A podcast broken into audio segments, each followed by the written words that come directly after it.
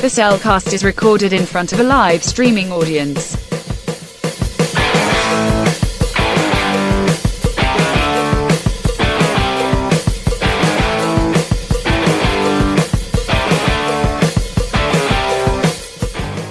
Hello and welcome to another episode of the CelCast. Joining me today is a man who's excited as a three-legged puppy running in circles. Welcome, Jacob.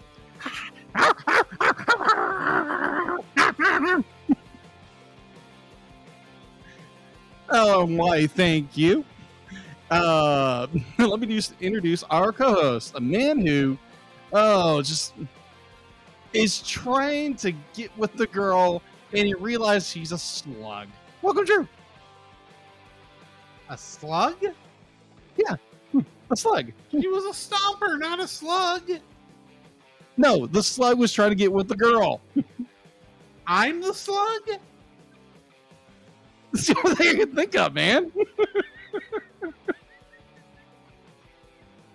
I'm not sure if I should be taking this personally or not. Don't take it personally, then. Anyway, how are you doing, Jacob? I am doing much better. Thank you very much. Oh, I hope so, because you were running a little late this I. I was running a little late. Uh, it's been pretty good. Yesterday was kind of stressful. I think it was a lot of me putting a lot of things on myself, but could be some other little factors. But other than that, it's been pretty good. good, good. Pretty good. Mother's Day uh, was last weekend, so all happy late Mother's Day to all. All those wonderful mothers and grandmothers and single mothers and adopted mothers. Uh, yeah, it's been pretty good. I spent the weekend with my parents and hung out until like Sunday afternoon, then drove back and then relaxed and chilled out. Well, How there about you go. How about you? Oh, I, was, I did okay. We visited my parents over the weekend uh, for Mother's Day, of course. Mhm. So yes, happy Mother's Day to all the mothers out there. Mhm. But uh, other than that, it's just been kind of a slow week. Yeah. which is not a bad thing. Uh, before we get into what we've been watching, we do have our trivia question for this week, Yes. Which was in Epic, who are the Leaf Men modeled after? Do you know the answer, Jacob? I believe it's Samurai. You are indeed correct. It is Samurai. And I'm glad you knew the answer because you want to know who didn't? Who? The entire Cel Nation, because they didn't answer this question. Oh well. Come on, guys. At least give me a wrong answer. Be funny. Anyway, doesn't matter. With that, uh, uh, well, it does matter. We do want interaction. Don't get me wrong there. But yeah, it's it's it's all good. So uh, and there again, be like, probably most people have never heard of this film.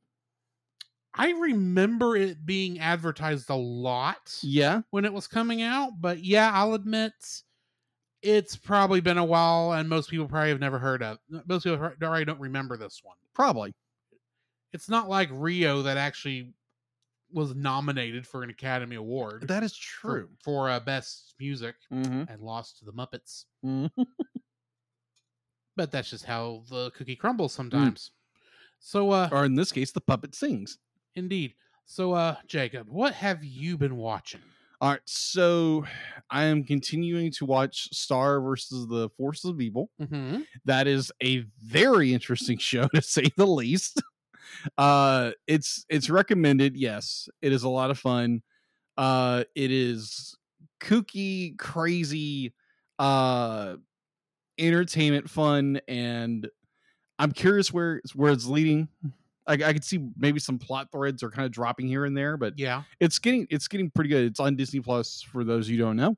Um other than that, we I reviewed we did the two episodes for TAS, which we're gonna review later this afternoon. Mm-hmm. And uh we I watched a certain little film that came out over the weekend, not a really big deal. Uh something called Doctor Strange and Multi- Multiverse of Madness. The Multitude of Madness. Multitude of That's Madness. nearly what you said. I did. Yes, we both saw multi. Now I'm doing it. Thank We you. both saw Multiverse of Madness. Yes. but not together. No. We saw it separately, but Yes. that's okay. Yeah, it was all good. And plus we we did a um We have done recorded a Patreon episode that will be going up sometime later this week. So patrons, keep an eye out for that. Mm-hmm. Yeah, so I think that's all. Be like I remember. Oh, and if you want to join our Patreon, just go to patreon.com slash celcast. Yeah, and join the fun there. Indeed.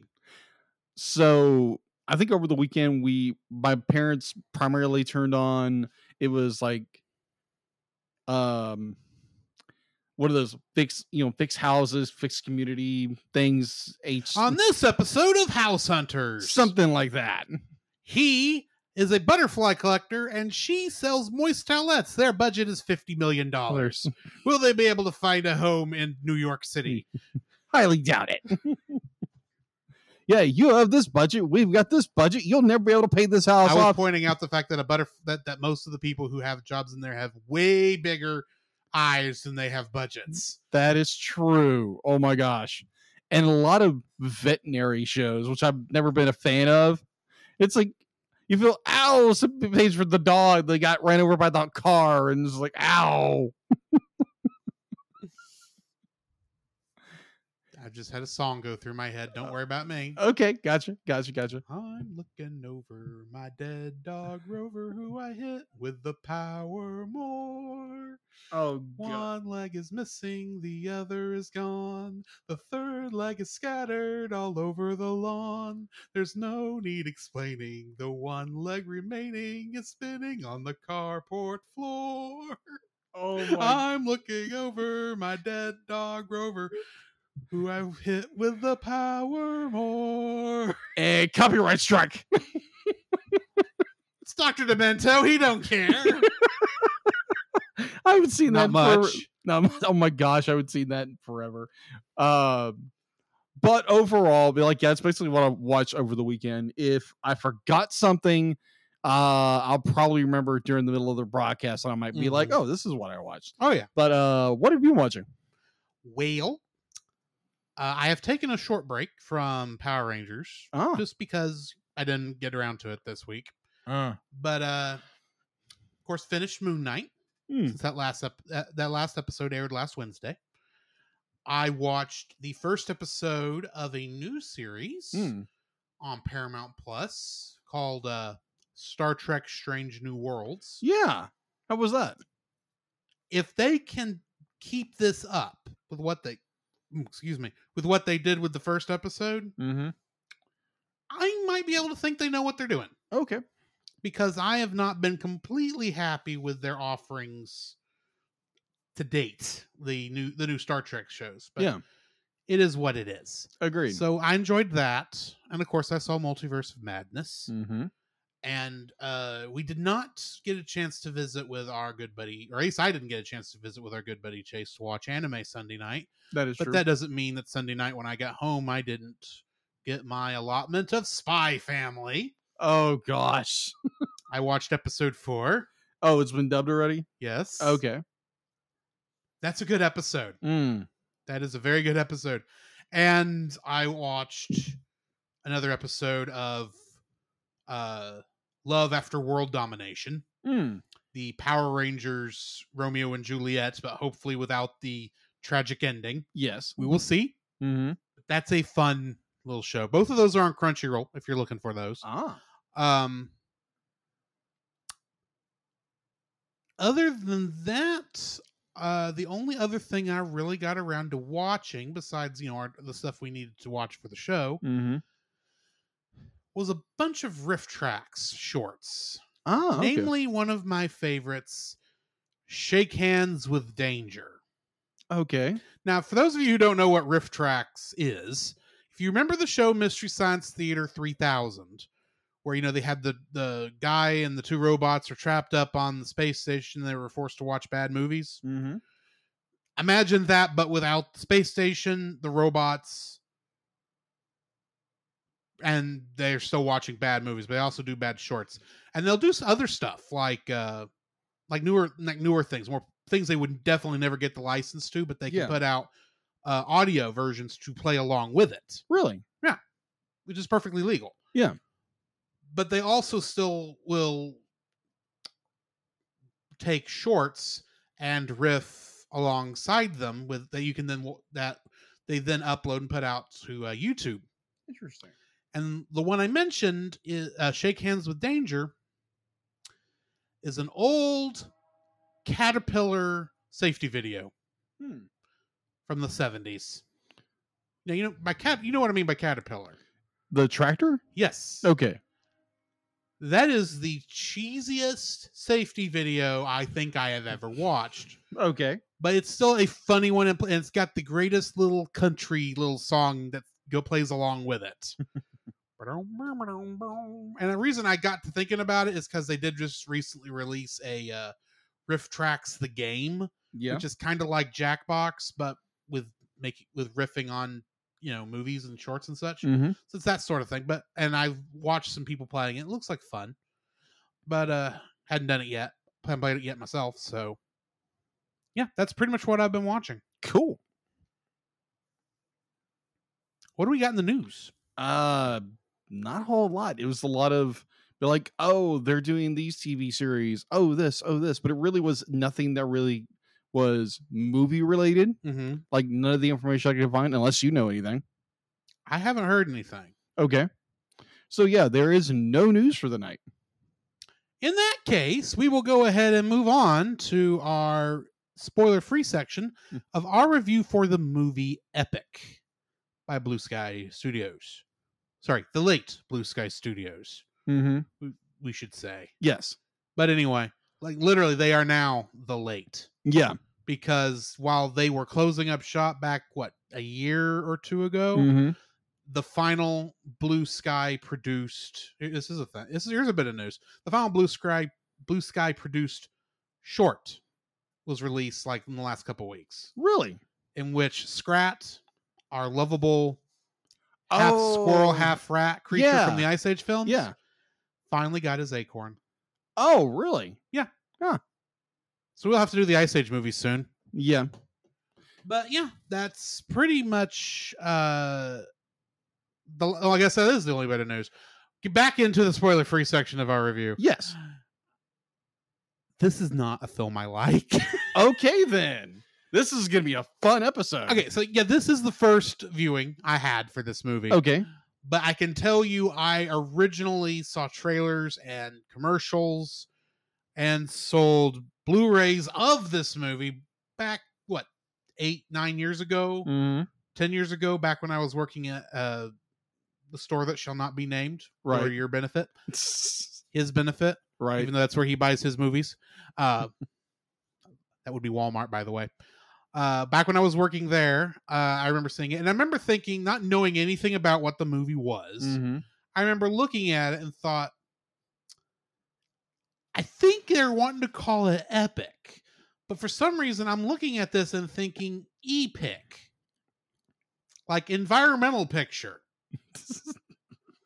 so i was looking at this assuming that this was a new 3d cg version of fern gully, in essence. I was expecting to be hit over the head with an environmental message because it's blue sky.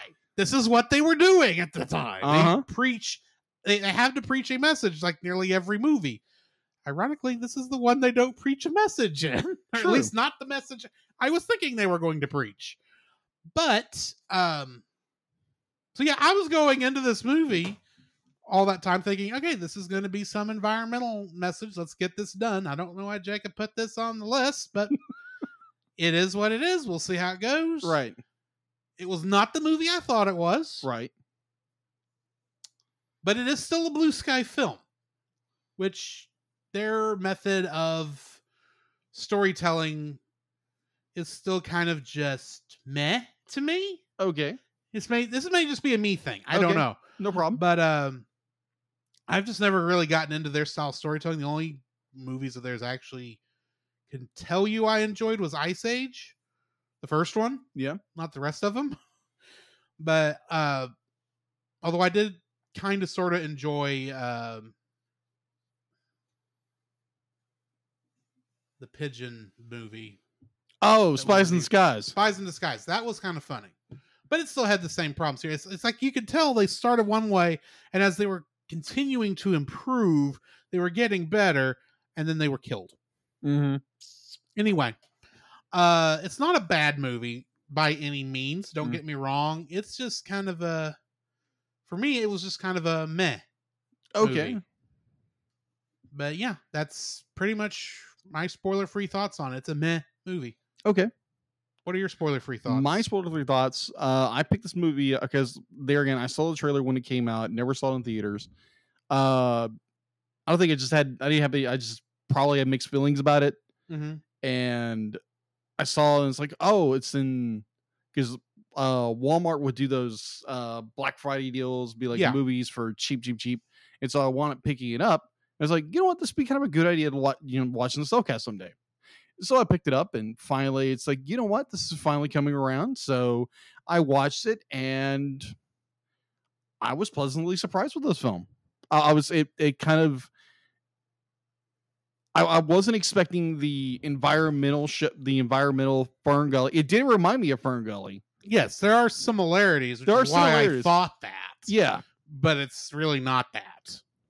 agreed. It's not. Uh, it's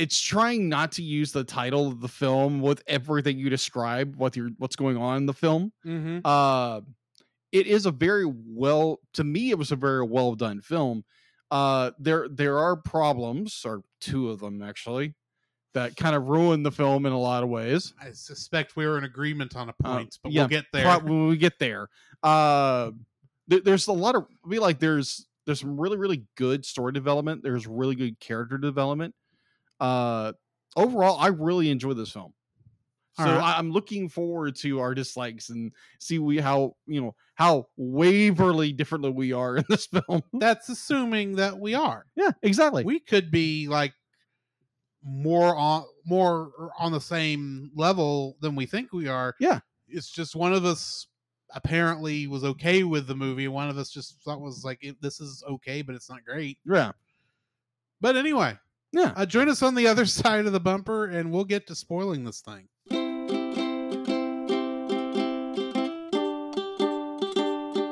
Don't forget that you can download. Download? Don't forget that you can. Uh,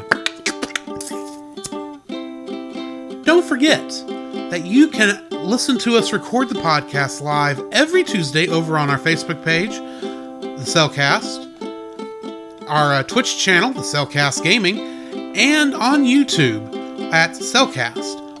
Also, don't forget to join our Patreon if you would like to support us monetarily. At $1, you'll get our everlasting thanks. At, at our $5 tier, you can get some artwork from Jacob. And on our $10 tier, you can get bloopers for every for, for every episode we've released that I've remembered to release them for. And you can get commentaries from different movies. So come check us out over there if you would like to support us financially.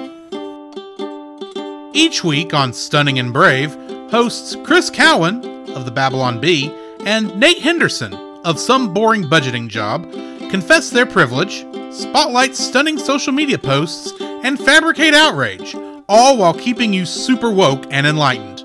They will make you laugh. That's right, you have no choice. Check out Stunning and Brave at stunningandbrave.net. Do you like Star Wars? I don't just mean the original trilogy. Along with that, I mean the prequels, the sequels, the anthologies, the animated shows, and of course, who doesn't like Baby Yoda? Well, if you've been in the fandom for any length of time, you know how toxic the fandom can get.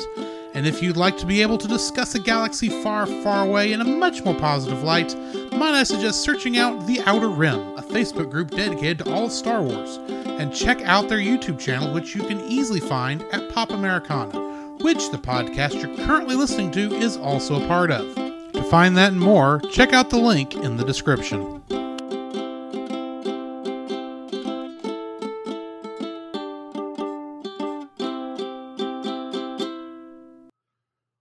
The following is a spoiler filled review for the movie Epic. Listener discretion is advised. Epic was written and directed by Chris Wedge, who also uh, wrote Ice Age and, and directed Ice Age. And he's also the voice of Scrat. really Yeah. I thought that was interesting. that was interesting It was also written by James V. Hart, William Joyce, Daniel Shere, Tom J. Astle, and Matt Ember, and was inspired by the book The Leafmen and the Brave Good Bugs by William Joyce. Getting into the cast, we've got Amanda Seyfried as MK Bomba. And in the, in Les Miserables, she played Cosette. Cosette. Mhm. I still haven't seen that film. I've seen the musical, Ah, but not the film. ah. Josh Hutcherson was the voice of Nod, and he played uh, Peeta Mellark in The Hunger Games. Oh, okay. Colin Farrell was the voice of Ronan, Mhm. and he was the Penguin in The Batman. Mm-hmm. Christoph Waltz was Mandrake, and he was Blofeld in No Time to Die. Mm-hmm. Aziz Ansari was Mub, and he played Tom Haverford in Parks and Rec. Chris O'Dowd played Grub, and he played Dr. Cockroach in Monsters vs. Aliens, the TV show, I not for- the movie. I forgot there was a TV show. Always, the, the, DreamWorks stuff always has a TV show. It I- seems I- like agreed. Pitbull was the voice of Bufo, which was the frog in the uh, Yeah, he was was the- bar. he was the to bullfrog. set up the guy. Uh, he was Ugly Dog in Ugly Dolls, Mm-hmm. Which we just recently just reviewed. recently reviewed. Uh, Jason Sudeikis was Professor Bomba, and he played Oscar in Colossal, Hmm. which is a interesting uh, kaiju movie. Hmm. That's also a love story Hmm. interestingly enough. Steven Tyler was the voice of Nim Galuu, the uh, glow bug. Mm-hmm. He was, of course, the lead singer of Aerosmith. Yeah. And Beyonce Knowles was the voice of Queen Tara. And along with uh, being a single lady that, if you want it, you should have put a ring on it, um, she was the voice of Nala in The Lion King 2019. Yes. You want to hear our reaction to that? Go listen to it. Indeed. Getting into our Kingdom Hearts connections. John DiMaggio played Pinecone Jinn in this movie. And he was Jacoby, aka a zombie pirate in Kingdom Hearts 2. Huh. Jeff Bennett was a fruit fly in this movie. A fruit fly. Yes. And he was the mayor of Halloween Town, Mr. Smee, Beryl, Merlin, Lumiere, Bashful, Large Beagle Boy, Small Beagle Boy, and Geppetto in Kingdom Hearts. Wow. you gotta love these that actually were a lot of different characters. Mhm. Michelle Ruff was additional voices both here and in Kingdom Hearts 3, and Randy Crenshaw was additional voices in here and also in Kingdom Hearts 3. So that brings me to the end of the Kingdom Hearts connections. Jacob, what do we got in info and stuff? All right. So IMDb has a 6.6.6 t- out of 10. Uh, it's available currently on HBO Max due to licensing. Mm-hmm. Uh, it's produced by Blue Sky Studios. Dun, dun. Uh, and 20th Century Fox, now 20th Century Studios Animation. Uh, distributed by 20th Century Fox Studios, now 20th Century Studios. Uh, release date was oddly enough, it was released internationally first on May 16th, 2013. Mm-hmm. Uh, 2018, uh, sorry, I was about to say, yeah, May 18th, 2013, at the Zig Ziegfeld Theater, and it was released nationwide here in the states on May 24th, 2013. Uh, going into the box office, it had an estimated budget of 100 million dollars. Mm-hmm. Its opening weekend was kind of dismal. Had a uh 33.5 million dollars on March 26th and its its United uh, US and Canada gross was 100 107.5 million dollars. Its worldwide gross was 268.4 million dollars. Now, we don't know if this movie made even or like it made some money. I'm pretty sure it made some money on its release on its home Mhm. release. Uh, so speaking of home release, Epic Epic was released on the on DVD, Blu-ray, and Blu-ray 3D. That was the thing back then. Yes, it was. On April third, April twentieth, two thousand thirty. Er, and on July 20 July 29th, 2021, Epic was made available on Disney Plus subscribe for Disney Plus subscribers following the Walt Disney Company's acquisition of 20th Century Fox mm-hmm. and Blue Sky Studios in 2019 but it was later removed from the service on May 1st, 2021, due to a pre existing contracts. Since then, it is available on HBO Max. So that is all I have for and stuff. Uh, in your res- in, when you said that, uh, you know, we didn't know if it had made any made its money back or not. Yeah. The thought that crossed through my mind was, "Curse you, Perry the platypus!" Oh my gosh. Let me make that a thing. Okay. We'll see. Yeah, do it. do it. Uh, anyway, getting into the summary for this. After her mother dies, 17 year old Mary Catherine, or MK, moves in with her eccentric scientist father, Professor Bomba, who has spent his life searching for tiny humanoid soldiers called Leafmen in Sherman, Connecticut. They protect the forest near where Bomba lives with wicked creatures called Boggins and their malevolent leader, Mandrake. Bomba's dis- determination to find proof of his theories irritates his daughter as she believes it's nonsense, like her mother did, but Bomba assures her he'll find proof. Meanwhile, an independent young leafman named Nod decides to quit, much to the ire of his no nonsense leader, the no nonsense leader Ronan, who promised Nod's fa- late father he'd look out for his son. The benevolent fairy queen of the forest, Queen Tara, must choose an heir to her throne and goes out to a field of leaf pods on board her flying barge and escorted by the royal guards. Arriving at the field guarded by the laid back slug named Mub and a wannabe leafman snail named Grub. Immediately after she chooses a pod, the Boggins attack. Tara flees the area with the pod, and though flying leafman bodyguards do their best to protect her, they are soon overwhelmed by the sheer number of Boggins. Unable to reach the barge and the safety of the guards be- while being chased, Ronan arrives for her and the pair fly off on his hummingbird mount. They are then attacked by Mandrake and his son Dagda. Dagda is killed by Ronan, but not until after he shoots Tara. Meanwhile, MK decides to leave after having an argument with Bomba about his research. Before she can leave, Bomba's dog Ozzy runs into the woods. While looking for Ozzy, MK sees Tara falling. Dying, Tara gives her the pod and uses her magic to shrink her. She tells MK to take the pod to Nim Galuu, a glowworm wizard, before she dies, and MK joins Ronan and the Leafmen, along with Mub and Grub. Ronan discovers that Nod has entered a race against other creatures and bugs on birds. Nod goes back on a deal with a short tempered toad gangster named Bufo to throw the race. Before Bufo and his two henchmen can feed Nod to a snake, Ronan intervenes and orders them to leave. A reluctant Nod joins him, MK, Mub, and Grub after hearing about Queen Tara's death, which Bufo overhears. Ronan, Nod, MK, Mub, and Grub eventually track down Nim Galuu. He then leads them down to the library where MK discovers Tara's brief message before shrinking her, and a message that will get her back to normal size. When Ronan leaves, Nod takes MK on a deer ride, and they begin to fall for each other.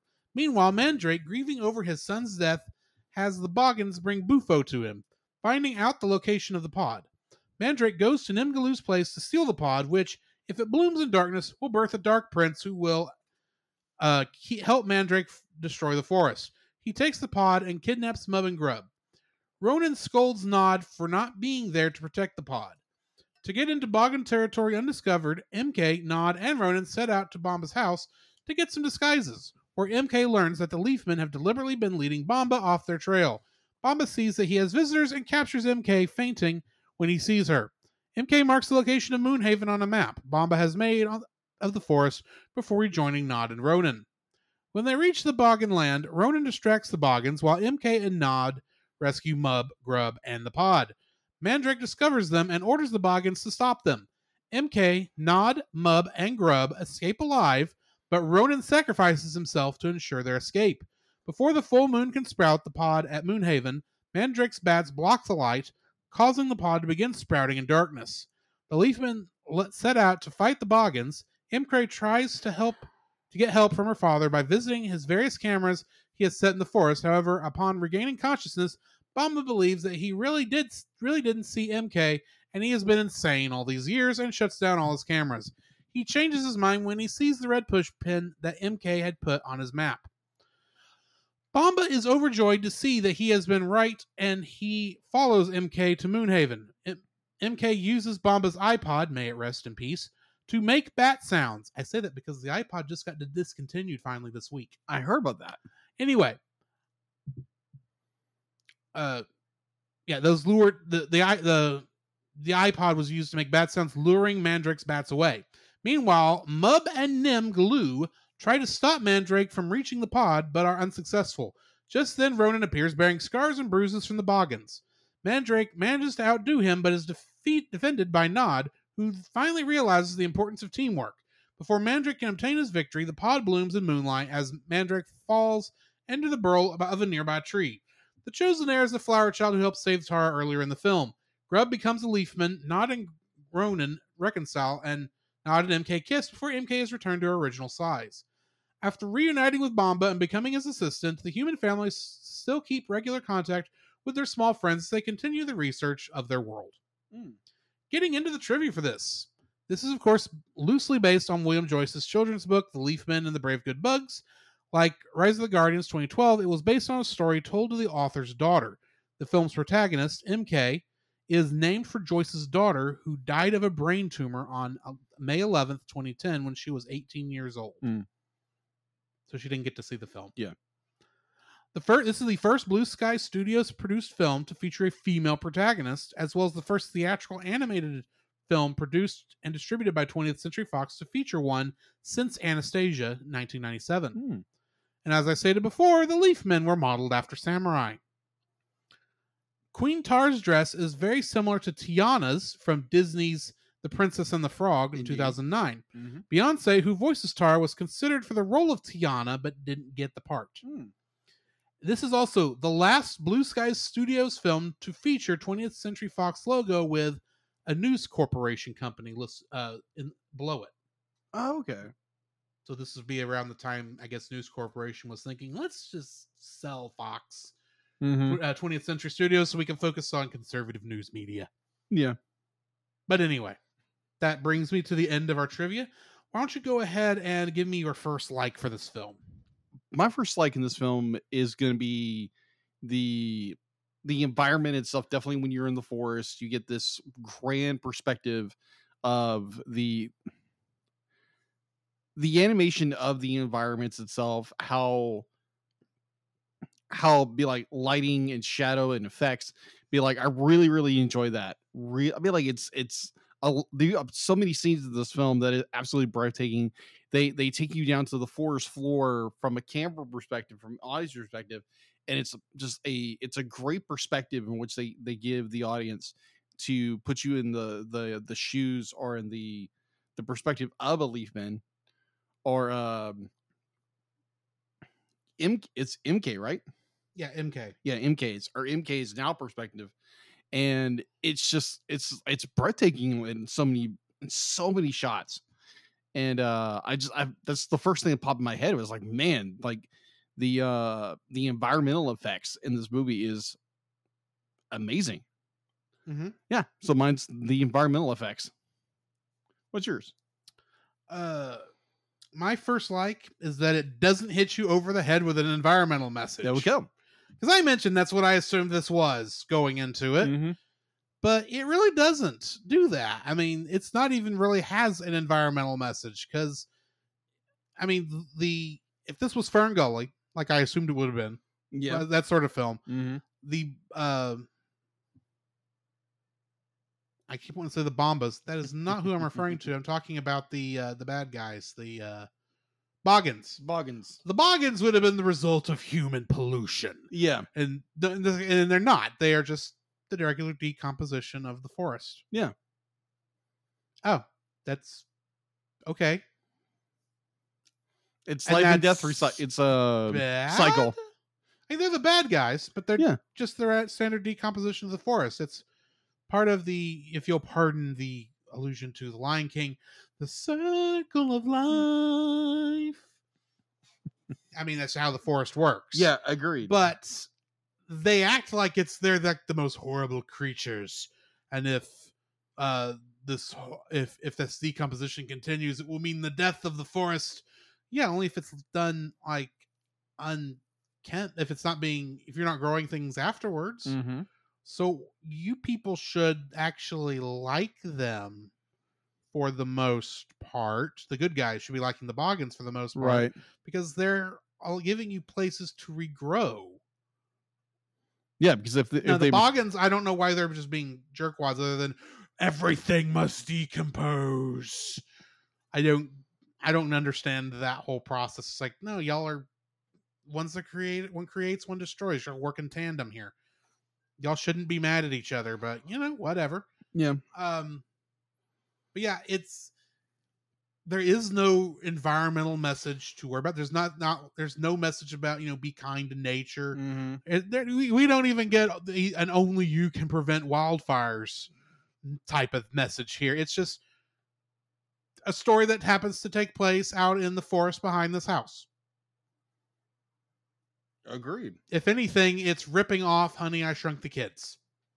Except the shrinking was done by magic instead of by mad science by Rick Moranis. But anyway, yeah, that's it's it doesn't hit you over the head with that message, and that I was pleasantly surprised by. Good deal. What's your second like? my second like would be the high fantasy storytelling. Uh, you get this, ep- hate to use the word, but epic scale Mm-hmm. of uh this invisible world between the Leafmen and the Boggans, and the Boggets, Boggets, The Boggans. Boggans. Thank you, The Boggans. Sneak- the sneaky. Boggans. What what the Boggans? sneaking Boggans. Uh, uh, just like where they take direction, where they where they use this. Uh, again, there again, more of a high fantasy story where it's using like the Leafmen are more designed after the samurai and the the proper techniques of how they use their swords and just like the i just i love that kind of thing i love it when you do fantasy you do fantasy work and it's again this movie was came, came out in 2013 and there was started this shift of going away from uh more original storytelling and going towards oh let's use big ips let's re rehash reboot whatever um Re- reduce, reuse, recycle. yeah pretty much There's your environmental message, kids. but just the the that blue sky studios 20th century fox took a chance and did something different did something that uh that was out that took that was non-traditional that was a non-traditional story that a story that possibly had been told before but from a different perspective and done in my perspective in my in my opinion very well done and the the amount of lore you get in the characters the Yeah. the ceremonies the the sort the character growth the character development of just using this high fantasy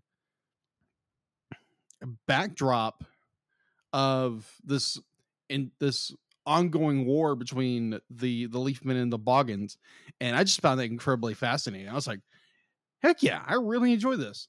So yeah, it's it's it's high fantasy uh storytelling. Yeah. Okay. So what is your second? I actually like the animation a lot in this Agreed. film. Um, there, there's a lot of good lighting that's done in here, Mhm. and uh, a lot of the effects on the animals Mhm. I thought were done very well, especially the time dilation that we see between you know the the the, the small world and the big world. Uh-huh. I thought that was done fairly well. I think the thing that impressed me the most was the uh, effects when the Boggans fired their arrows Oh at, yeah. at the at you know, the different plants, and it caused the uh, what do you call those? Kind of the I always think of them as tree warts, but I don't think that's the Yeah, official like term. pu- pustules or yeah, yeah, you know, you get, get a weird knot on on the on a tree Yeah. sometimes. Uh, I get I, I I don't know exactly what it is because I'm not a botanist, Hmm. but uh, I thought that that's what that kind of reminded me Yeah. of. Uh, so I thought that was the way that they showed that happening. I thought looked good. I appreciated the fact that uh, anytime you were in the human-sized world, Yeah. and there are the small stuff happening behind them, you can actually make out the characters the whole time. There's Yeah. never a part where it feels like, oh, this is all happening back there, but we're not going to pay attention to it. Uh, I I appreciated the way they handled all that. It really did remind me a lot of, like I said, Honey, I Shrunk the Kids, and really Ant uh, Ant Man, Yeah. uh, how they handled those size differences when the time comes. I thought they handled that very well. Uh, but yeah, the animation and I thought in this one was good. Uh, a lot of the tree, uh, the the animation of the trees as the light um filters through them and the wind blows through them, I thought was good. The best one though is the message when they're down in the uh, in the rings Yeah. and she sees the message that somehow Tara left for her. Mm, I say somehow because I call shenanigans mm. on that whole thing, but whatever. The way it, they animated that with Yeah. The agree. magic dust, whatever, you could still tell that they were using particle effects to do Mhm. that. Yeah. But the entire time, it's like you can make out the whole thing. So I don't know exactly how they did that, but Yeah. I don't know how they did it. I don't actually know 3D animation. I just know particle effects are usually hard to do, but the fact that they did particle effects Mhm. and still showing the events that occurred so that she could get the message, I thought was handled very well. So yeah, that's my second like is the animation. Okay. So you said something that kind of made me laugh. I wanted to make a joke out of it. So this is kind of uh riffing on something that having more political, but let's just make it more funny. Uh I'm wondering where you're going with this. well, I, I can't I can't tell you what a tree is. I'm not a botanist. Let's move on. Yes. but either or. Moving right Along. along. What's your third like? What's my third like? Uh I like I like the uh, the relationship between the father and daughter. because I, for some reason I'm always attracted to very good, very grounded stories about family.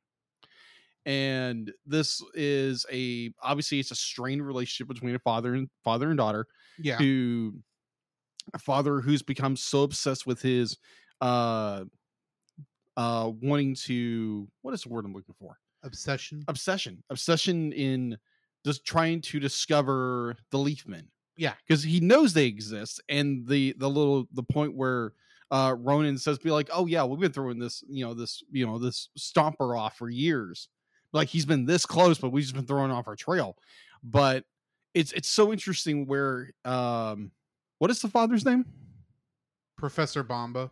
professor bomba be like I said his actual name, but I don't remember what it is. yeah professor bomba uh and so he is just I, I his his level of obsession with these this is just it's so and the the way they animate professor bomba it's the more cartoony than uh, like any other Yeah. character and i really enjoy that it's where he's the more cartoony of everything else and everybody else is like fluid and just moves gracefully and he's the most more cartoony of cartoony Mhm. but um getting down to the relationship between uh professor bomba and uh mk i found that it was where when you do something when you do a a relationship you definitely a broken relationship. Right. Where it's a father who had be like his I, i'm not sure how be like the the mother left left him with the kid be like they separated and he went off to go do his thing and so it's just i the the reconnection of these two with the leafmen and the ongoing war with the boggans and having mk have to having been shrunk down to the size t- to this ongoing feud Mhm. and her going from someone who didn't believe like dad is just full of it like no wonder mom left you um and her having to reconnect with her with her with her dad through the the passing of her own mother. And i just i found it where when she started believe she started to realize her dad was right and was trying to encourage him in it in that way to uh push forward with it when he, starts to when he starts to di- be disencouraged with it. And i just found i found it really fascinating that these fam- this family becomes reconnected through this this odd circumstance of magic and shenanigans. I just I really enjoyed that aspect of this movie. Mhm. It was really good. So what is your third? Uh, my third is the setup for the main conflicts. Yeah. throughout the movie. Um, they could have very easily have done a couple throwaway lines, and within five minutes of the movie, she shrunk down and trying to keep you know the pod from getting, you know, stolen by the bots. Oh yeah, but that would have been very easy. Oh, yeah, for them to do. very But they spend a good what twenty to thirty minutes before she gets shrunk, twenty five minutes. setting up her conflict with her father Mm-hmm. setting up uh the Boggans conflict with the uh with the Leafman Mm-hmm. and even setting up a character so that you know his death Mm-hmm. would actually have an effect It did. Yes. on on why so you would understand why the the Mandrake is you know being as evil as he is mm-hmm. because you know we get to know the son his son a little bit Yeah. but, you know his son dies in the middle of that attack Yeah. so I appreciated all the way the way they did that whole setup. They they could have done that, like I said, in a f- five minutes if they were being fast and in a hurry, like Mhm. so many films will do sometimes. Oh yeah. But this one, they set up all the conflicts and gave you 20 minutes to really just kind of get into the feel of both of these worlds Mhm. before they smacked them together, and you had to figure out, you know, and they had to figure out, you know, how they were going to get through this Yeah. in some ways that may have been a little bit of a detriment to the others to the story Mhm. overall but i appreciated us getting set up so that we could actually get a good feeling for what these worlds were like before we had to dive in and you know make our way through the backyard Yeah. for Agree. lack of a better term Mhm. uh, what's your first dislike My first dislike. Oh, those stink. That's oh the, the comedy relief in this movie. Oh my gosh. Who I'm referring to. yeah You know, i'm agreeing with you on this Okay. and so i'm going to jump in with you on this because my Okay. first dislike also is that mub and grub should die great. There, there was one point. There was one more during the movie because there's a point where it's like there's a possibility they could. I'm thinking like just push them on the edge. Just do it. Come on, Please. get rid of these characters. We don't like them. They're not funny. They're They not funny. Funny at all. And that's the problem. It's like when a character is not funny, but they're still trying to tell jokes, Yeah, they're nothing but annoying. yeah. And agree. you kept thinking, and and it's one of those things where like you're getting into the story, and all of a sudden the story comes to a complete halt. So Mub can hit on MK yeah. Ugh. for a good two, three, four minutes. And it's like, It just drags.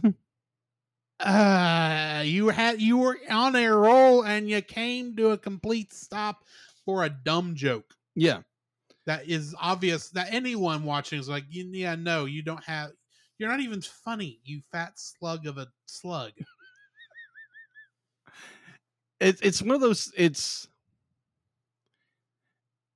like this movie has such a like a serious tone it'd be like it is very lighthearted in Mhm. some ways and i my only assumption is with the director and the writers was we need a a a, dy- a, dy- a dynamic duo of comedy relief to break up all this seriousness to give it more make it more lighthearted and funny let the kids laugh at something yeah, but be like ev- like every every time they use that that they deploy that they pull the drag chute and it literally drags the entire movie, the entire pace of what's going on to Yeah. complete dead still. It'd be like everything stops to make a really really bad joke. and to keep making really really bad jokes Yeah.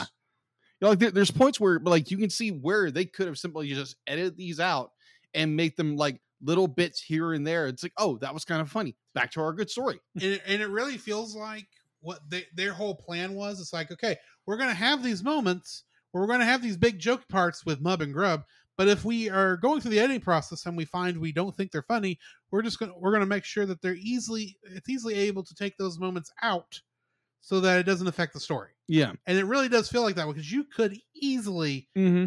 edit around those two guys for the most part. The only times you really need them for the story sake Yeah.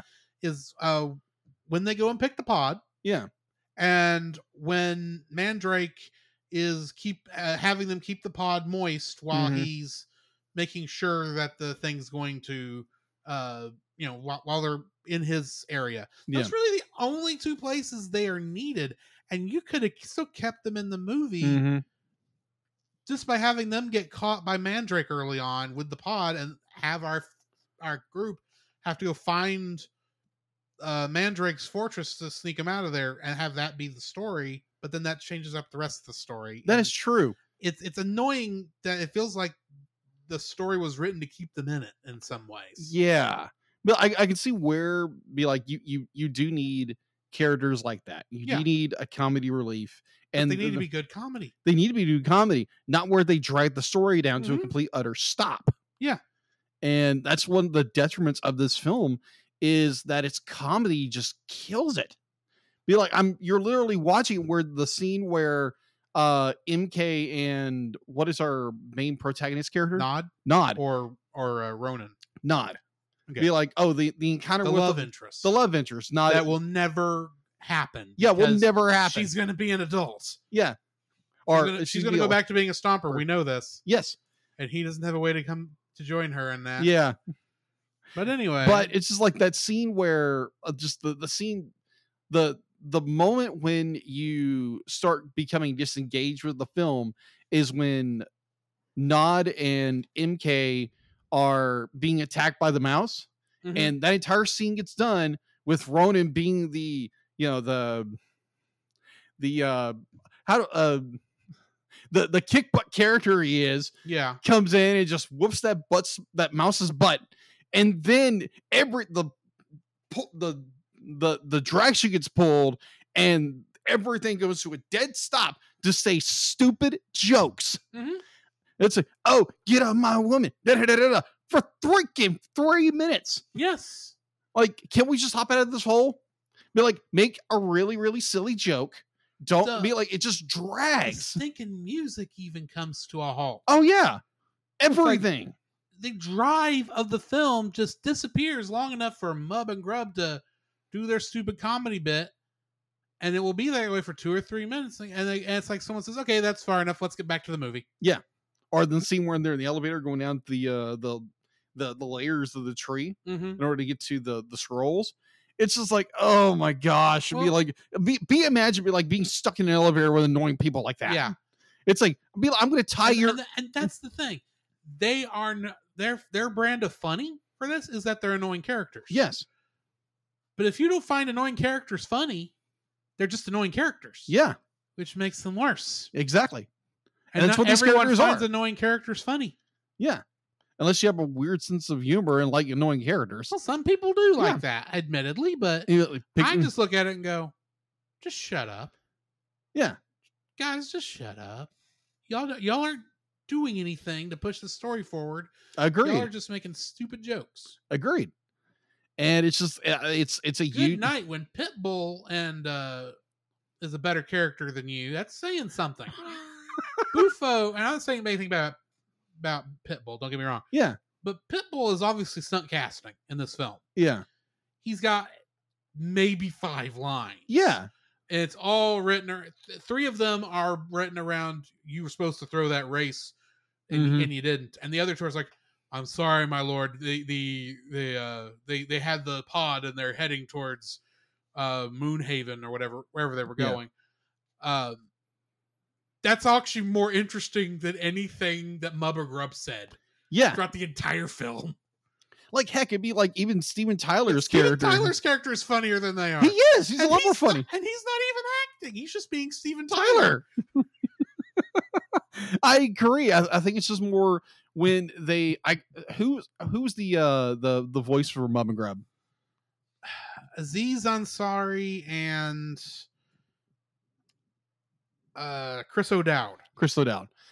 It's like yeah, obviously these guys are com- you know comedians. Well, But- Aziz is because he was on Parks and Rec. Yeah. Uh, Chris O'Dowd, when I was doing his stuff, he has done nothing but like animated sh- uh, bit parts and animated shows for like years. Oh okay. So he should have been the straight man in this conversation. Yeah. Aziz was got to be the funny guy, uh, but he's not.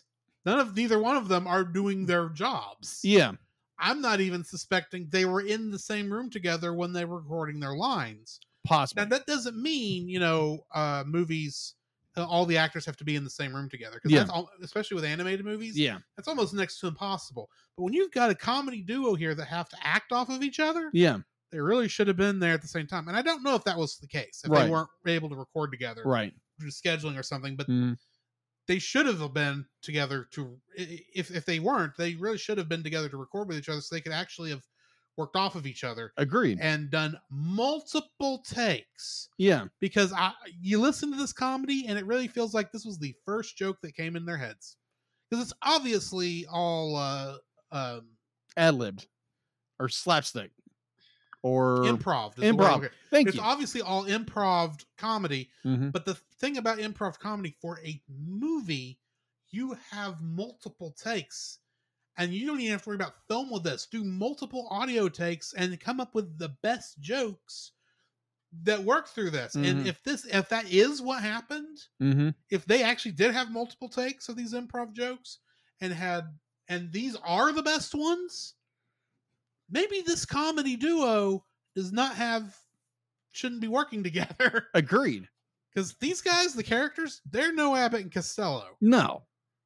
It's like when when you have like sec you know secondary characters who are funnier than you are, and you're supposed to be the comedy relief to the movie, you have a problem. yes So yeah, I think both our first dislikes are Mub and Grub, who are the worst character, you know, comedy They side should- character. Die I agree, but like there, there's some points where I think it's the the slug is like he wants to be a leaf man, and some of those points it's kind of funny Okay, in yeah, a way. the idea that that the that that wasn't the slug it was the uh snail Snail, wanted right. to be the leaf and it's like you know what that's funny and the whole part there where he, uh, the snail can't get to his bird before someone else takes it Mhm. that's funny that was funny.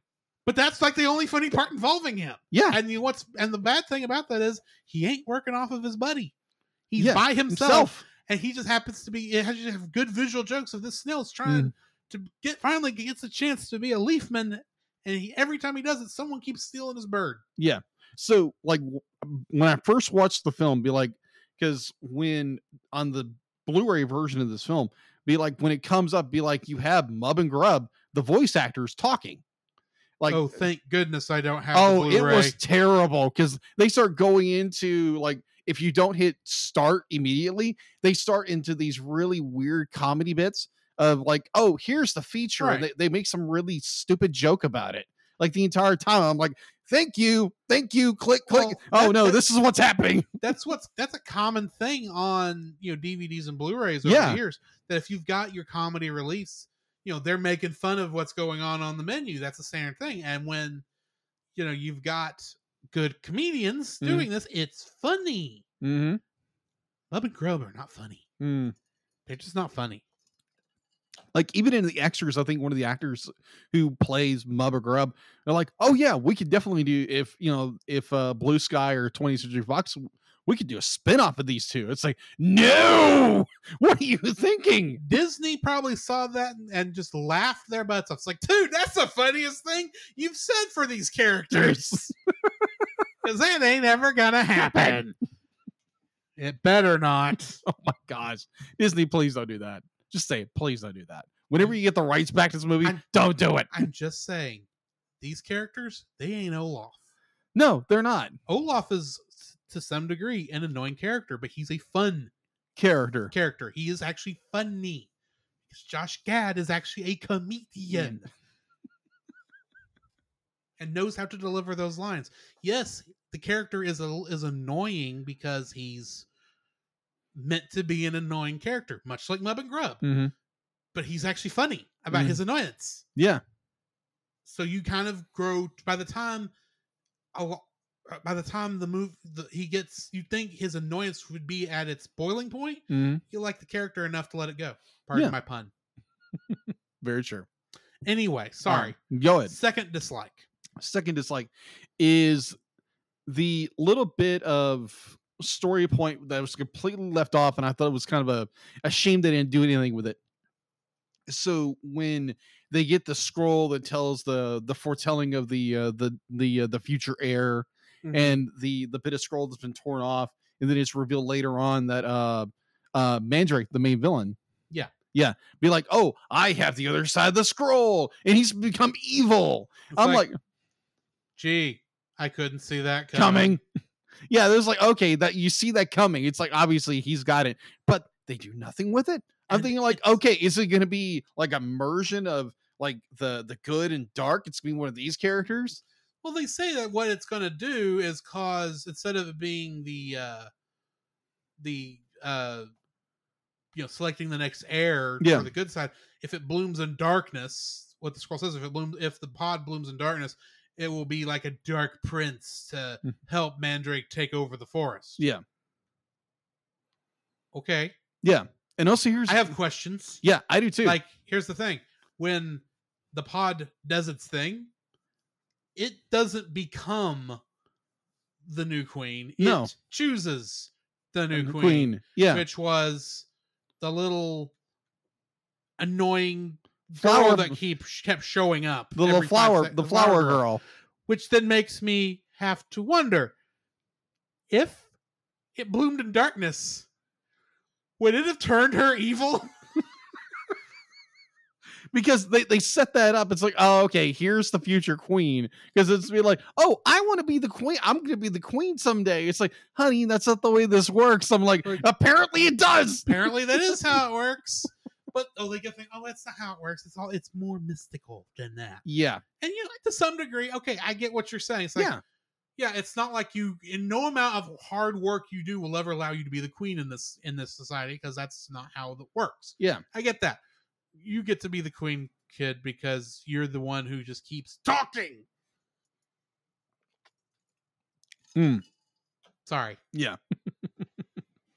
but yeah, just I, I I really wish they would have gone deeper in this whole thing because the uh the pod is but like it is starting to bloom in the darkness in some points. I'm like, be like, are we gonna get this kind of like half and half where she can be like she has the powers of both? She has to balance these things, but yeah nope. it's like we don't we get nothing of that. And it was just it's- like it's kind of a binary. It's- disappointment. it's either it it finishes blooming in darkness or it finishes blooming in the light and however it finishes that's how the magic's going to go well then that raises an interesting question Hmm. let's say hypothetically okay.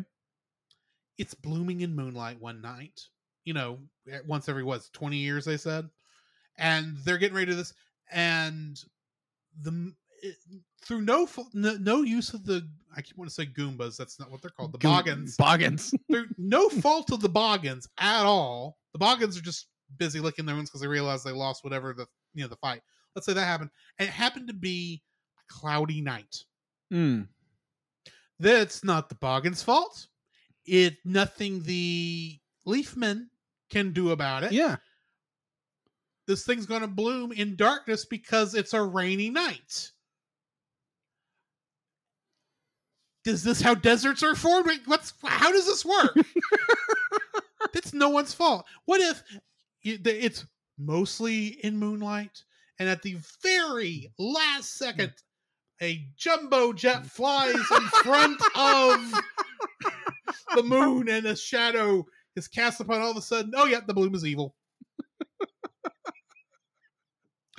you need better explanations than this because this thing for the for 90% of its blooming cycle was in darkness Mm-hmm. yeah. whoever was going to get this power should have to deal with the fact should have to be dealing with at least some evilness Yeah. that has to deal Have with the struggle with the darkness and how Yes. to overwhelm overcome it. I Yes, they agree. sh- they but should be. nope. But nope, nope. It's like, oh no, it's bi- it's uh, she's it, it it bloomed in dark. It bloomed in the moonlight. It's all good. Yeah. But the thing is, it has to Okay. like yeah, it'll bloom. It'd be like if it doesn't. It'd be like if it doesn't. bl- It'll bloom in, but it'll bloom in the moonlight.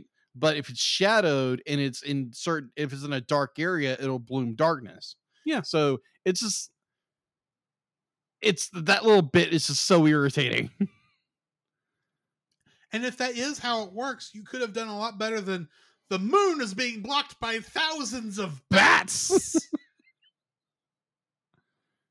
uh no. no, that's not the way it works. I'm gonna have to put another movie on the list now that I also hate. Mm, That also deals with fairies, okay. and I and it I think handles the villain, uh, good guy thing a lot better than this, but not by much. Okay. Moving on. All right. So, what is your Second, second? dislike. yes. there are a lot of points in this movie where we seem to jump forward a good amount of time. Okay. And it feels like we miss not really necessarily miss story, but okay, for instance, Okay. Bufo is berating our uh no Ronin uh, not Ronin um Knob Yeah. for not throwing the race. Yeah. Ronin comes and saves his butt. When did Ronin get there? Mm. And it's not just Ronin. The whole Hee Haw gang is there. The last scene, literally, the scene before this, they were flying to this area Yeah. to find him. There was no scene showing them landing. There was no scene showing them in flight. There was nothing other than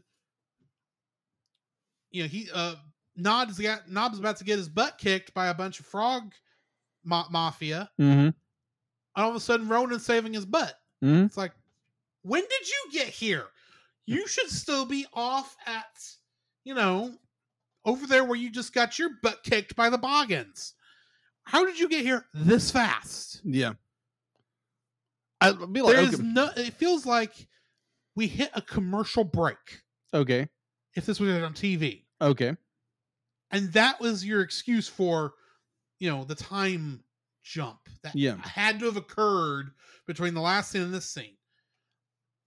This really feels like it should be, the- you know, his race should be happening at the same time as them leaving, because that's how that's all it gives you. But for the it mm. can't be then. It has to be like at least 15, 20 minutes later Yeah. to give them enough time to fly over to where this is. I don't buy it. Okay. I just don't buy they got there that fast. And that's not the only time that these kind of quick time jumps happen with no clear reason. I mean, they go from like middle of the, you know, them riding on the deer to it being the middle of the freaking night. That is true. Also, this is a minor thing, uh, which is why it's not one of my dislikes. How is riding a deer require a more sensitive person than riding the bird? You Birds are less- flightier. Yeah. I, yeah. You weigh like It makes Two that, that- ounces. That, makes no sense. yeah. But at the same time, I kind of just like that's not as important as why are you jumping around? Why, why is why are you? It feels like you are. There were scenes that were edited out, Probably. and you did nothing to make the transition to the new scenes smoother. Now that these other scenes are missing, Hmm. because you wanted to get it done in what is this an hour and a half movie? Something like that. little, just a little under two. A little under two. But it feels like just a just like Well, here's- movie. here's an easy way to fix your flow problems get rid of mub and grub and actually add in the scenes that help the trans the your scenes move from one flow better from one scene to the other Mm. please and how is nobody surprised that there's a stomper who's now two inches tall running around with everybody Mm. because she doesn't look like the rest of the leads she did, she at did- all She didn't dress like anybody else. no, they didn't even bother to hide her. No. And that's part of these other logical things. But anyway, Yeah. what is your third dislike? My third dislike, uh, kind of jumping into your your second dislike, definitely how they do uh MK, and she just like everybody accepts her, but like, oh, she's just a Leafman. But like, but she dresses nothing like you. She knows nothing of your culture. She has she does not have any of the facial features present in the Leafmen themselves. Yeah. Nobody. Be like, she she looks like a stomper, but She it doesn't dawn on anybody until like, oh, she l- says it. Oh, I'm a stomper. she looks like a European in Japan. Yeah, pretty much. You are going to stand out. Like, yeah, definitely in that that hoodie of yours. Yes. So, what is your third? my third is a question. Mm. How in the world did moving the red pushpin tell Professor Bomba everything he needed to know about where to find them? That's a good point. Because she moves it, sure, but she doesn't know that he's going to just completely disbelieve his senses for the past couple minutes after he fainted. Yeah. That he's going to now turn off all the cameras because he's convinced he's insane. But all of a sudden, that red pushpin, it's moved to the other side of the map. And I didn't notice it till I tore a hole in it. It was like, okay, where was that pushpin before? Which side of the thing was? Why is? I'm sorry. That is not enough information. Because it's not. Agreed. It's like, how did sh- she picked up the red one? Why was there a red one? Because she needed one to move. Yeah. From And what it- I could tell, there was no reason he had a red one there. It would make it makes logical sense that like she would pick up the red one because that's more 'cause- obvious. and it's the one that's separate from the rest of them. But why was there a red one there in the first place? Mhm. It feels like it was picked there not because oh there happened to be a red one on there, so she used that one. It's like we placed the red one amongst all these so she would know to pick it up. And at the same, but at the same time, her moving it to the other side of the map, away from the rest of them, that should be like, shouldn't be. That should not tell him, oh, someone's trying to help me go find where all these guys are and hmm. needs help Yeah. right this second. So I need to go running off into the forest to go help find the daughter who I'm con- who I was convinced I had to have been insane seeing in the blender earlier. Hmm. Thank goodness he didn't turn that on. Yeah. Just saying. Bl- blended MJ MK anybody? It doesn't make sense. He how does he follow that? She never said anything about liking red. She, there's no reason she would have Yeah, I get she would have thought, "Oh, I'm going to be nice for my father." All these other, you know, the Leafmen, they've been giving him a hard time. I'm going to tell him right where they needs to go because I really do love my father. I want to give him a hand. Yeah. That's why she did it Yeah. from a story perspective. Yeah. But he looks at that and goes, I didn't put that there. MK, the MK I saw in the blender somehow must have put that there. And that she's telling me that I need to go there to find her and help her. I was like, he didn't say that, but that's the closest Mhm. approximation I can come to. What Yeah. must have been going on in his mind. Mhm. And I'm still looking at that and going, dude, that, that doesn't make any sense. You'd have had better luck if you looked at your stupid cameras before you turned them off. I, okay, I do I do understand when someone when you're in such a defeatist mindset. Yes, I get that. Yeah.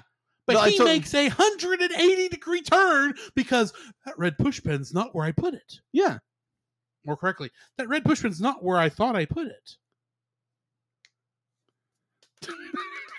How does your brain work?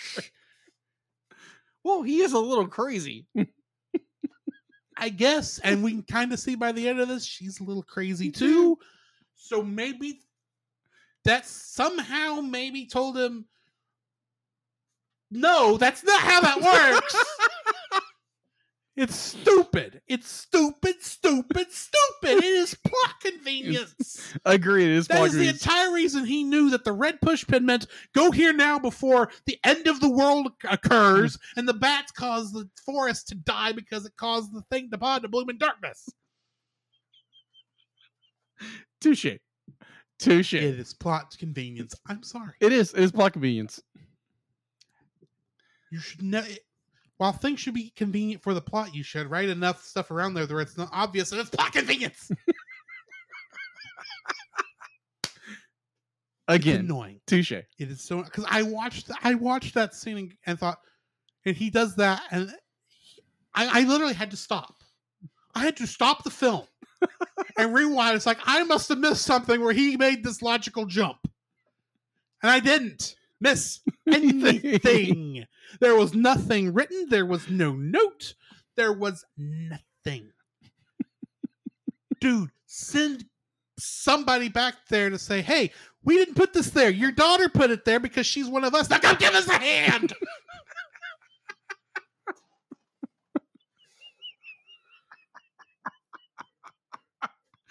oh. And he doesn't do any good when he gets there. Oh, Except he turns the He- bats around. He's a distraction. That's the whole thing he's used for. It's like there was so much more you could have done, but no. You are a kaiju in this world. You could have killed the guy by stepping on him. Oh my gosh.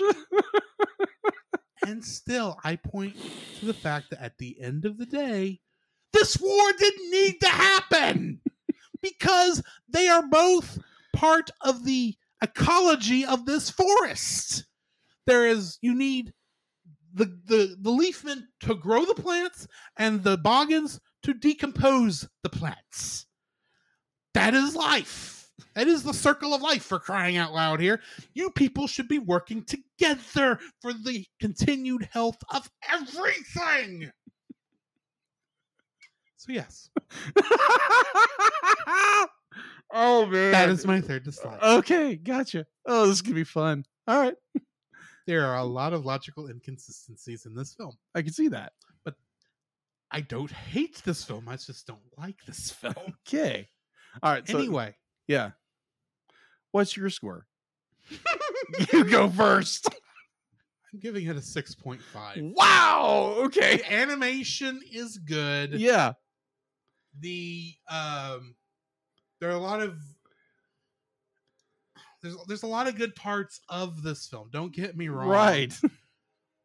but when this ball, film fumbles the ball it fumbles it hard for every 10 to use football metaphors that i am not qualified to use Okay, go for it. for every 10 yards that this story moves the ball towards the good end goal of making a good film, Mm-hmm. it backtracks about 50. I'd say more like 15, but still. nope, 50. It loses points. 6.5. okay. Uh, okay. All right. So I'm going to go a little, I'm going to give it an eight. Okay. I'm going to give it eight. Be like, it's like, yes, there are some logical inconsistencies. Uh, I, I do agree with a lot of your points. I do. Uh, I do. For me, I really, the, the animation movies were well done. This, there's a lot, a really good story built up in there. But I do agree with your points that there are some, it does fumble a little bit. And the, but a little bit, a little bit. Your definition of a little and my definition of a little must be wildly different. Correction, it must be a little different. a little different.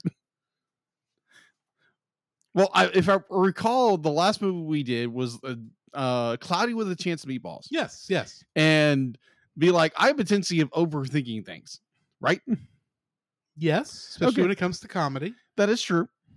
So, Are you saying I have a tendency to overthink things when it comes to logic and making a movie make sense? no? I'm not, I'm not saying that. I just want to make a point there. Just like just use that little point there.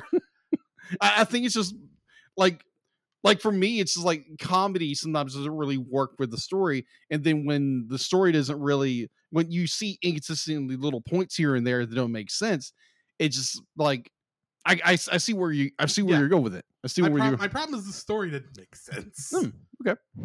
And there's nothing. To, and, and if the comedy, the comedy should be there to to make me accept it easier, but it doesn't. It just makes me pay think more like, look at how stupidly this logic is set up.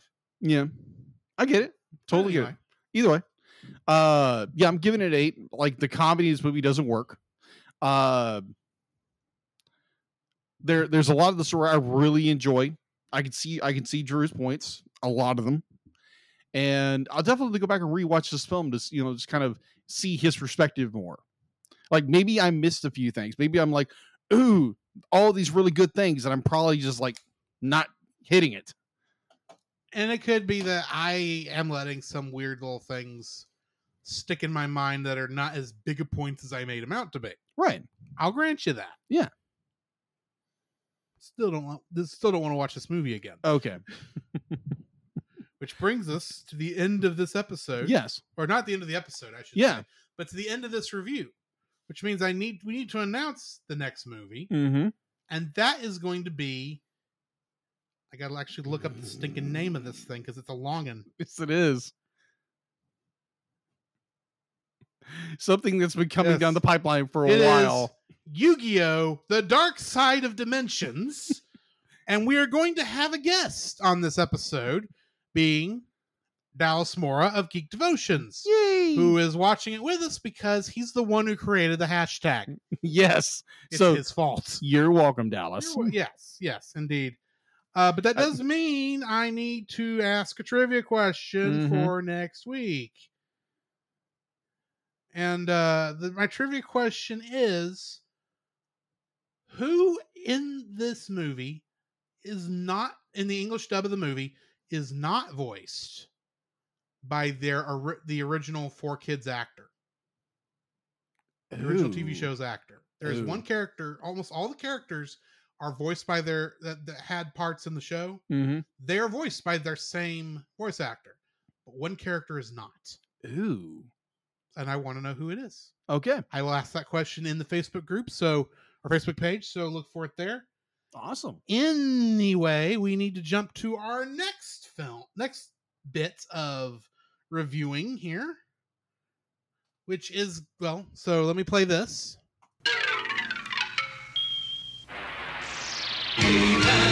And the masters of the universe.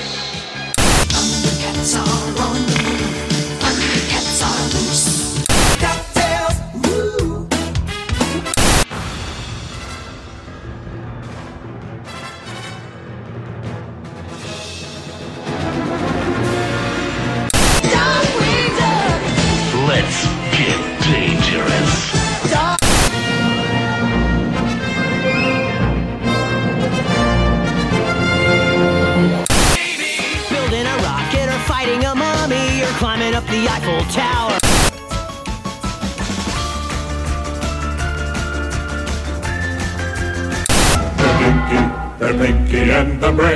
brain, brain, brain, brain, brain, brain, brain, brain. It is time for us to review two episodes of Tangled. Yes. Well, Rapunzel's Tangled Adventure, yes. or Tangled the series, because they had to change the name halfway through the Mhm. show for no apparent reason. reason. Come on. other than to give us confusion. First episode we're reviewing tonight is season two, episode three, The Return of Quaid, Mhm. which was directed by Tom Caulfield and written by Jeremy Ship. The guest star guest cast for this is Britt Robertson as returning as Vex, Reg E. Cathey as Captain Quaid, along with the voice of Keith David in uh filling a couple of his lines. More on that in a minute Mhm. and Gideon Emery as Weasel. The story for this one, following the Baron's defeat, Rapunzel and the group are ready to depart, depart Vard- Vardaros, but Rapunzel is unhappy to leave the city in a disastrous state. Matters worsen when Anthony the Weasel, the Baron's right hand man, decides to take over Vardaros as the new leader. Rapunzel and the group intervene, but Anthony promises to return in a few days to permanently take over the city. Rapunzel and the group stay to fight, but find no one is willing to help. Vex advises the group seek out Captain Quaid, the former sheriff of Vardaros, who is now retired. Rapunzel and the group go to meet Quaid and convince him to come out of retirement to help save Vardaros. Quaid is rusty after years of retirement, causing him to lose confidence in himself, but also believes Vardaros is no longer worth saving. Rapunzel and the group retrain Quaid and secretly help him get his confidence back by faking a robbery. With renewed confidence, Quaid agrees to help and makes Vex his deputy, but changes his mind when he learns the robbery was faked, resulting in Vex, Rapunzel, and the group facing Anthony alone. Anthony returns with a bounty hunter, and while they originally have they they originally have the upper hand against the group, Quaid returns alongside Vex, and they're victorious after inspiring the citizens to take back the city. Getting into the trivia for this, this episode title is similar to a season one episode, The Return of Strongbow. Mhm. Uh, in this one, Quaid was the first person to ever arrest Eugene Fitzherbert and Lance Strongbow. Mhm. Uh, some of Quaid's dialogue in The Return of Quaid was done by Keith David, who you Mhm. may know as the voice of uh, Goliath in Gargoyles. Yes. he had to be brought in for a couple of lines because unfortunately, not long after recording the lines for both this episode and the next one, Mm-hmm. Reg E. Cathey unfortunately passed away. Yes. And they left most of his lines intact, but some of the lines had to be rewritten afterwards. And Keith David came in to uh to record those lines, and you can kind of tell You if you know to listen for it. Mm-hmm. Uh, Vex was born sometime following Quaid's retirement. By the time of his return, she is a teenager, meaning Quaid had been out of commission for over a decade at least. And uh, Quaid's office places a picture of the beer, beer bearded woman who appeared in the episode Challenge of the Brave. That's right. So, what are your thoughts on this episode? I thought it was it was interesting that we're still in Vardaros. Uh because in season one we really didn't do that. We just kind of kept going and going and going and going. We just have this adventure. Or Well, correction, correction, season, Season, one, one, we stayed in, in Corona. We stayed in the Corona. entire season. Yeah, which I thought was very interesting. And now that we're out, it's more okay. We're staying in Var- Vardaros, Vardaros, Vardaros. Vardaros. Well, they're acting like they're going to leave at the beginning, but then Yeah. it's like, nope, we're going to hang out here for another episode. and then they're in this they're in this one town for four episodes four Well- episodes Four four episodes as syndicated yes because I think I forgot to mention this last Mm-hmm. time, but uh, Beyond the Corona Walls, while it was two episodes by Mhm. our timeline, it was actually aired as one episode. yeah So three to four episodes. It's still a long time to stay in a town when you're on an Yeah. adventure. i agree uh i Nothing do on the entire season at Corona Castle, but yes there, to someone who's watched all of season two and three now uh there is a theme throughout season two of staying in places for extended periods mm, okay. so yeah so just get prepared be prepared for that um I I will admit, I, I think I talked about this on the episodes we never got around to releasing. yes Um, I was fully expecting, you know, when when you saw me the showed me the clip that got us into doing this. oh yeah I was fully expecting every episode to be a journey. So our whole season in Corona, I kept thinking, okay, this is what we're doing. We're setting up relationships with all these characters. We're having a nice little thing where we have multiple characters that can come back and forth and all that kind of good Mhm. stuff. And that was a good way to introduce a lot of these characters Right. to us. So the minute we got to the end of of uh season one, mm-hmm. and they were talking about leaving Corona to go on an adventure, I thought, okay, so every episode we're going to be in a new place. This is going to be like, uh, you know, uh, I didn't think of it at the time, but since then I've seen the old uh, TV show uh, Wagon Train Mm-hmm. And on uh, and Rawhide. They're Mhm. kind of similar in that Yeah. every te- every episode they're somewhere else. Mhm. I was expecting that here. I thought we'd be in Vardaros for you know uh, beyond the Corona walls Okay. for for that and then i thought this episode we would then maybe leave town and go somewhere else and the story would come and and an adventure and and, a, and this this episode story might come up then but no we're still here Yeah. now admittedly we do leave town for a bit to go to where Quaid's home is Yeah. uh, out on the outskirts of vardaros but we're still in vardaros Yeah. so it just felt kind of it just that feels like an odd choice. And having seen uh more of season two, Mm-hmm. uh I know we do have a tendency to have these episodes centered in this area, and then episodes centered in this area, and then episodes centered in this era, and we don't get a lot of the journey in between, Agreed. except we also sometimes do. Yeah. But anyway, Yeah. It's like, uh, yeah, do not girl. I love this episode. It's where we we're introduced to Quaid. We're introduced to there again. You have so much lore in this series where Quaid is this. He's a legendary outlaw, like you said in the intro, where Quaid was the first one to arrest um uh our Lance and Eugene. Lance and Eugene. Thank you. I'm terrible with names. Um, and so we get that. We get like all the like uh when the Baron's defeated, then uh Big Nose decides he's gonna be uh the, the Shorty? Shorty, not Shorty. The the the guy who's gonna try to take over the town. Oh, Weasel. Yeah, Weasel. Was thinking Big Nose. He's got a big nose. No, So- Big Nose is a different character. Yeah. Oh, I agree. I agree. Uh, Big Nose is back in Corona, falling in love with somebody. That is true. That is so true. So Weasel's going to come come back, and uh it's trying to get Quaid's his uh his courage back up to be be like be the man he once was, and all these great little hijinks pursuit of Sue. And I re- there again, if you have not watched Tangle the series or Rapunzel's Tangled Adventure, go watch it.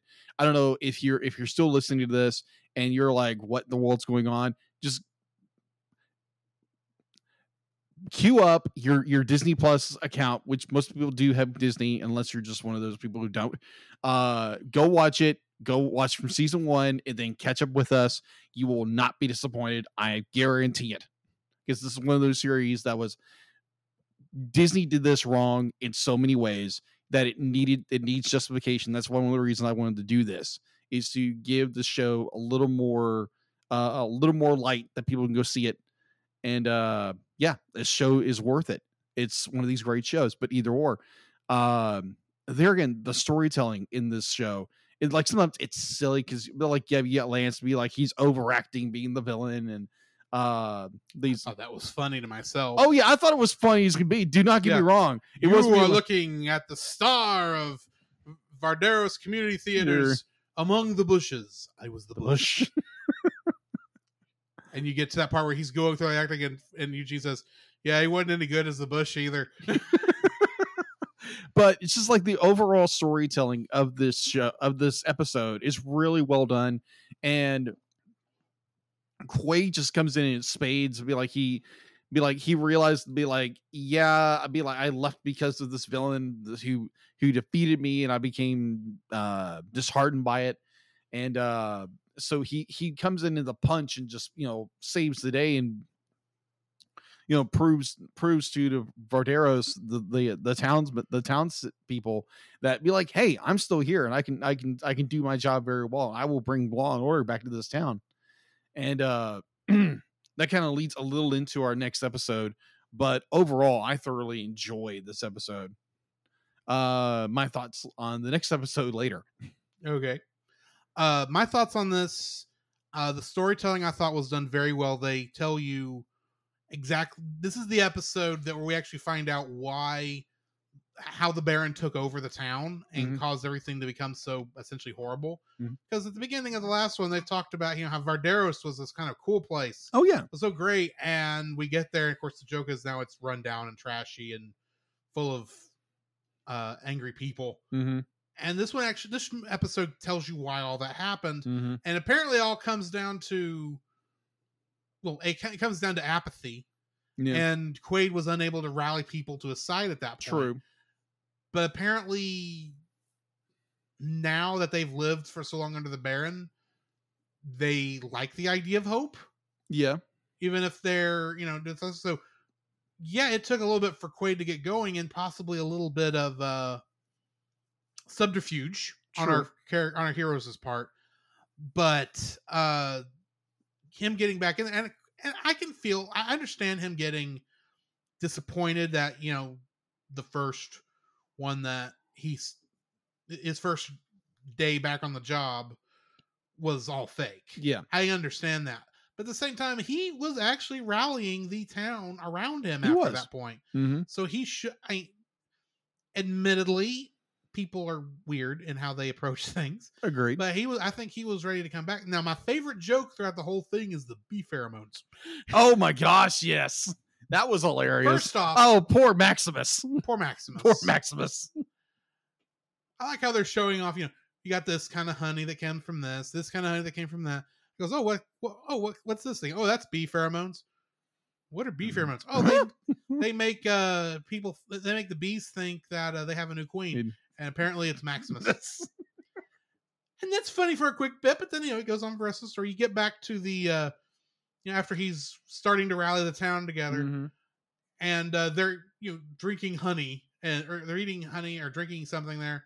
I assume mead Mhm. in actuality. Yeah. Even though it can't be officially be mead because that's alcoholic and this is a kid show. yeah But you know they're talking and has and someone says, uh, "Actually, I think," and, and it's uh, Lance. that's taking a drink and says, and Quaid says, I think that's actually bee pheromones. And he spits it out all over Maximus and says, What was that doing inside of a mug Mug. with a handle? Oh. What was it doing just sitting out in a mug with a handle? And of course, it's all over Maximus, and the bees are in love with the horse. Poor Maximus. Maximus. he just can't get to break it this entire episode. right and and i like how we see vex go from being you know this kind of apathetic character we saw in the Mm. in uh Return, beyond the corona walls part Yeah. one and two Mm. and at the beginning of this episode and have her start to become inspired by quaid herself to Yeah. the point where she becomes the deputy Yeah. and she's the one who has to stand up to the collector without him because uh you know he's off being pouty Mhm. and she has to say i can't believe i'm doing this, This. And of course it's eugene who says that's what happens when you become one of the good guys. Yeah. it's like yeah eugene i bet you would know you and your Flynn Rider. yeah flynn but i mean uh the whole i, I, I like how th this character can the character of vex will continue being kind of a, a positive character in the next episode Yeah, also. agreed. so yeah uh i enjoyed this i'm looking forward to the next episode which we should go ahead and get into Yes. right now the next episode is goodbye and goodwill directed by dr S- doctor Doctor? direct i saw steven Is there a doctor in the house? I saw Steven. Oh, okay. I was Not thinking, that kind of Dr. doctor. Steven Strange. No, it's not. It's Steven Sandoval and is written by Ricky Roxburgh. And of course, guest stars Britt Robertson as Vex and Reggie Cathy and Keith David as Captain Quaid. Hmm. Uh, Rapunzel plans to fit, bring the Goodwill Festival to Vardaros before she finally gets herself out of town. But when the locals respond more favorably to Cassandra's ideas, Rapunzel becomes competitive. You think? In this episode, Rapunzel wears her original dress. Mhm. from the first season. And all probably because of the Goodwill Festival. I'm assuming Mhm. that's actually a choice on her part in this one. But also, throughout both this episode and the previous one, Mm-hmm. a Vardaros woman who keeps embarrassing Rapunzel by calling her a Claude Yeah. is voiced by Eden Espinosa, aka Cassandra. Cass. It's Cass. it's Cass. I love that little bit of trivia out there. It's like you're finally getting out everything you didn't like about being stuck being this little bright ray of sunshine's handmaiden, aren't you? Even though you're not the character in the in this moment. Oh my so what that synopsis didn't get us into is the fact that they are setting up these goodwill games Yes. that aren't going over very well. Yeah. and they have Rapunzel. sent out or, or Eugene has sent out two of his best gopher catchers, as he calls them, Oh my gosh. to go out and catch him a gopher for the for the for the gopher catching event, Lance. which are Lance Strong and uh, Hookfoot. Then apparently neither No, what a seen a gopher, gopher. and admittedly they have a of gopher. the group, yes, these two were not in the Goodwill Games episode from the first season. they weren't. So they don't know what a gopher looks like. And the thing is, they find a gopher about halfway through this thing, Yeah. and they look at it compared to the drawing, goes, "Ah, this can't be it. It's too cute." it's also not t- the size of the trees. Yeah. It's called perspective, guys. Well, I would say that he did. If he's going to use something for perspective, it should be something that's right next to it and not in the background. True. Which is why, from this point forward, they suggest having uh, Rapunzel draw things from now on. and Amen to that. Amen to that. But what they find instead of a gopher oh my gosh. that they bring back for the gopher grab is a sneeze Sneeze weasel. Now, what is a sneeze weasel? weasel. You may be asking, because that's obviously a fictional animal Right. for this show. Sneeze weasel, according to Shorty of all people, Yeah. is an omnivore that naturally eats gophers, chipmunks, and voles. He failed to mention that they were, you know, huge Death mind you, machines. huge death machines. but also, he says that the reason he knows all this information Because is because he was one. And you look, it's like, yeah, sure, Shorty. Yeah. I'll take that. Well, he is shorty. He he's shorty. he's he's a little short and everything else. yeah. And uh, throughout the episode, we do get to see multiple. Uh, you know, we get to see both of uh, both Rapunzel and Cassandra's events. Uh, Rapunzel's are more of the more normal fair, Yeah, type. very traditional. Yeah, very traditional, nothing crazy. Cassandra's are things such as throw Shorty onto the honey wall, and, and whoever gets him to stick longer gets the point. Yeah. Okay. Or the shouting contest. And that one guy is the one to beat, apparently. Mm-hmm.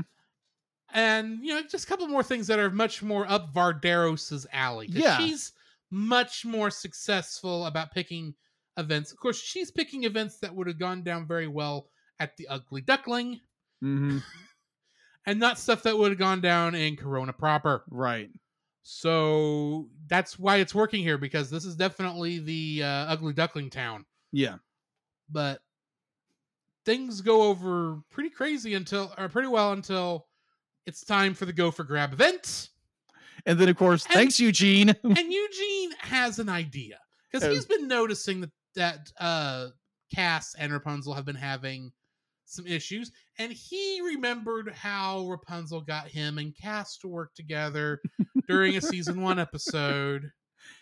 And he does exactly what she did and imprisons them together. Of course, instead this time instead of imprisoning them in a single cell, he puts a chain around both of them, around their both their legs, and so they work in so they have to work together. And they don't realize the real issue with this until the sneeze weasel escapes yeah. and starts tearing up the town. And they have to, and they're both, they both go about things the way they normally would. Mm-hmm. Rapunzel's going to go try to help Quaid. Cass is going to go try to take down Sneeze Weasel, and and they both run off in different directions and fall flat on their faces. Faces. And so they real realize they actually have to work together. And the way they stop the Sneeze Weasel is by launching him into the honey wall. wall. Okay. I'd say they win. Yeah. And if I were Vardaros, I wouldn't let this crowd back into Vardaros anytime soon. so true so true the, the one of the one of the big draws for me this episode is definitely the the conflict between cassandra and rapunzel Mhm. is be like obviously from episode one of season two you start realizing there is a friction forming between these two I'd say Really? this friction has been forming really since uh Challenge of the Brave. I think it's Yeah, the I would time agree. we really see this. i would agree with you on that and uh it's just I be like it's it's being more drawn out Mhm. and there again this is a very big plot point throughout the, throughout this so this series so just keep in mind with that so it's be like them Considering the ways I've accidentally been spoiled, yes. I'd say so. yes um we will get there when we get there and it's gonna be a fun ride um I'm just saying, when it turned into Attack on Titan for no apparently good reason. Actually, I don't think it turns into Attack on Titan. It doesn't. But it doesn't that would get weird really fast um but the it's just like the the point where these two characters it's more like rapunzel's trying to be very be like oh we need to do everything what we did in corona because everyone's be happy because she's that kind of character. We gotta make everybody happy. And cassandra is looking at it it's like you know what? These people are not like coronans they're not like us yeah, but you have to kind of appeal to what they want. And it's just these two different ideologies going at each other and it literally turn like it turns into a competition where they're extremely bitter at each other mm-hmm. and they can't work together and i just I, I love how they they work that friction into these character these these moments.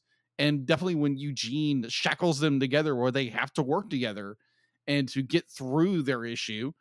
And um yeah uh, it's- I, I there again story like story building story plots planting seeds planting seeds to lead into what they're uh developing in the story growing forward going forward is just genius when it comes to the story when it comes to the overarching story of this ep- season and even the entire series. It is very well done. And I really enjoy that when they when they do these little things because you don't see that a lot in like most uh, animated series. Yeah. They don't take that time. and- Especially a Disney princess show. yeah, exactly. Uh, so yeah, just like kudos for that. That's just really well done. And having seen all the season, oh my gosh, it's just played out so well. And uh, yeah, yeah, love it. Love this episode. There, there's little bits here and there where it's just kind of, it's a little too hammy between the two. It's like, okay, I understand you're you're fighting like sisters, but some of it's just like it's a little hammy. But overall, I thoroughly enjoy the episode. All right. Well, Yeah. that brings us to the end of this episode. Mm-hmm. So uh, join us next time for uh, Yu-Gi-Oh! Dark Side Dimensions, Mm-hmm. and we will also be reviewing. Uh, what is the name of that episode? The episode? Forest of No Return. Forest of No Return and Freebird Mhm. next week. So join us then. In the meantime, this has been Drew, This is Jacob. and we'll catch you in the next frame. You can follow Jacob on his Facebook at Jacob B. Heron. His Facebook page, Jacob's Daily Art Corner, where he tries to draw each and every day. His Instagram at Jacob B. Heron. His Twitter at Jacob Heron. And his letterboxd at Jacob Heron. You can find Drew on Facebook at Drew Dodgen. His Facebook page Drew's Photo Bin to see his photography. His letterboxd page at G George 759. His Twitter at ggeorge759 and Instagram at Drew Dodgen.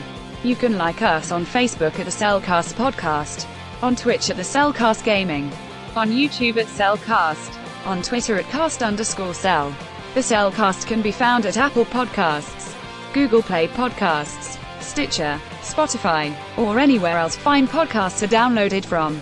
Please rate and review us where you found us and also on Podchaser. Email us at the CelCastpodcast at gmail.com. The CelCast is a proud member of both the Pop Americana and Culture Box media networks. For more information, please see the link in the description. Our theme song is Drop and Roll by Silent Partner. And remember, that's Cel with a single L.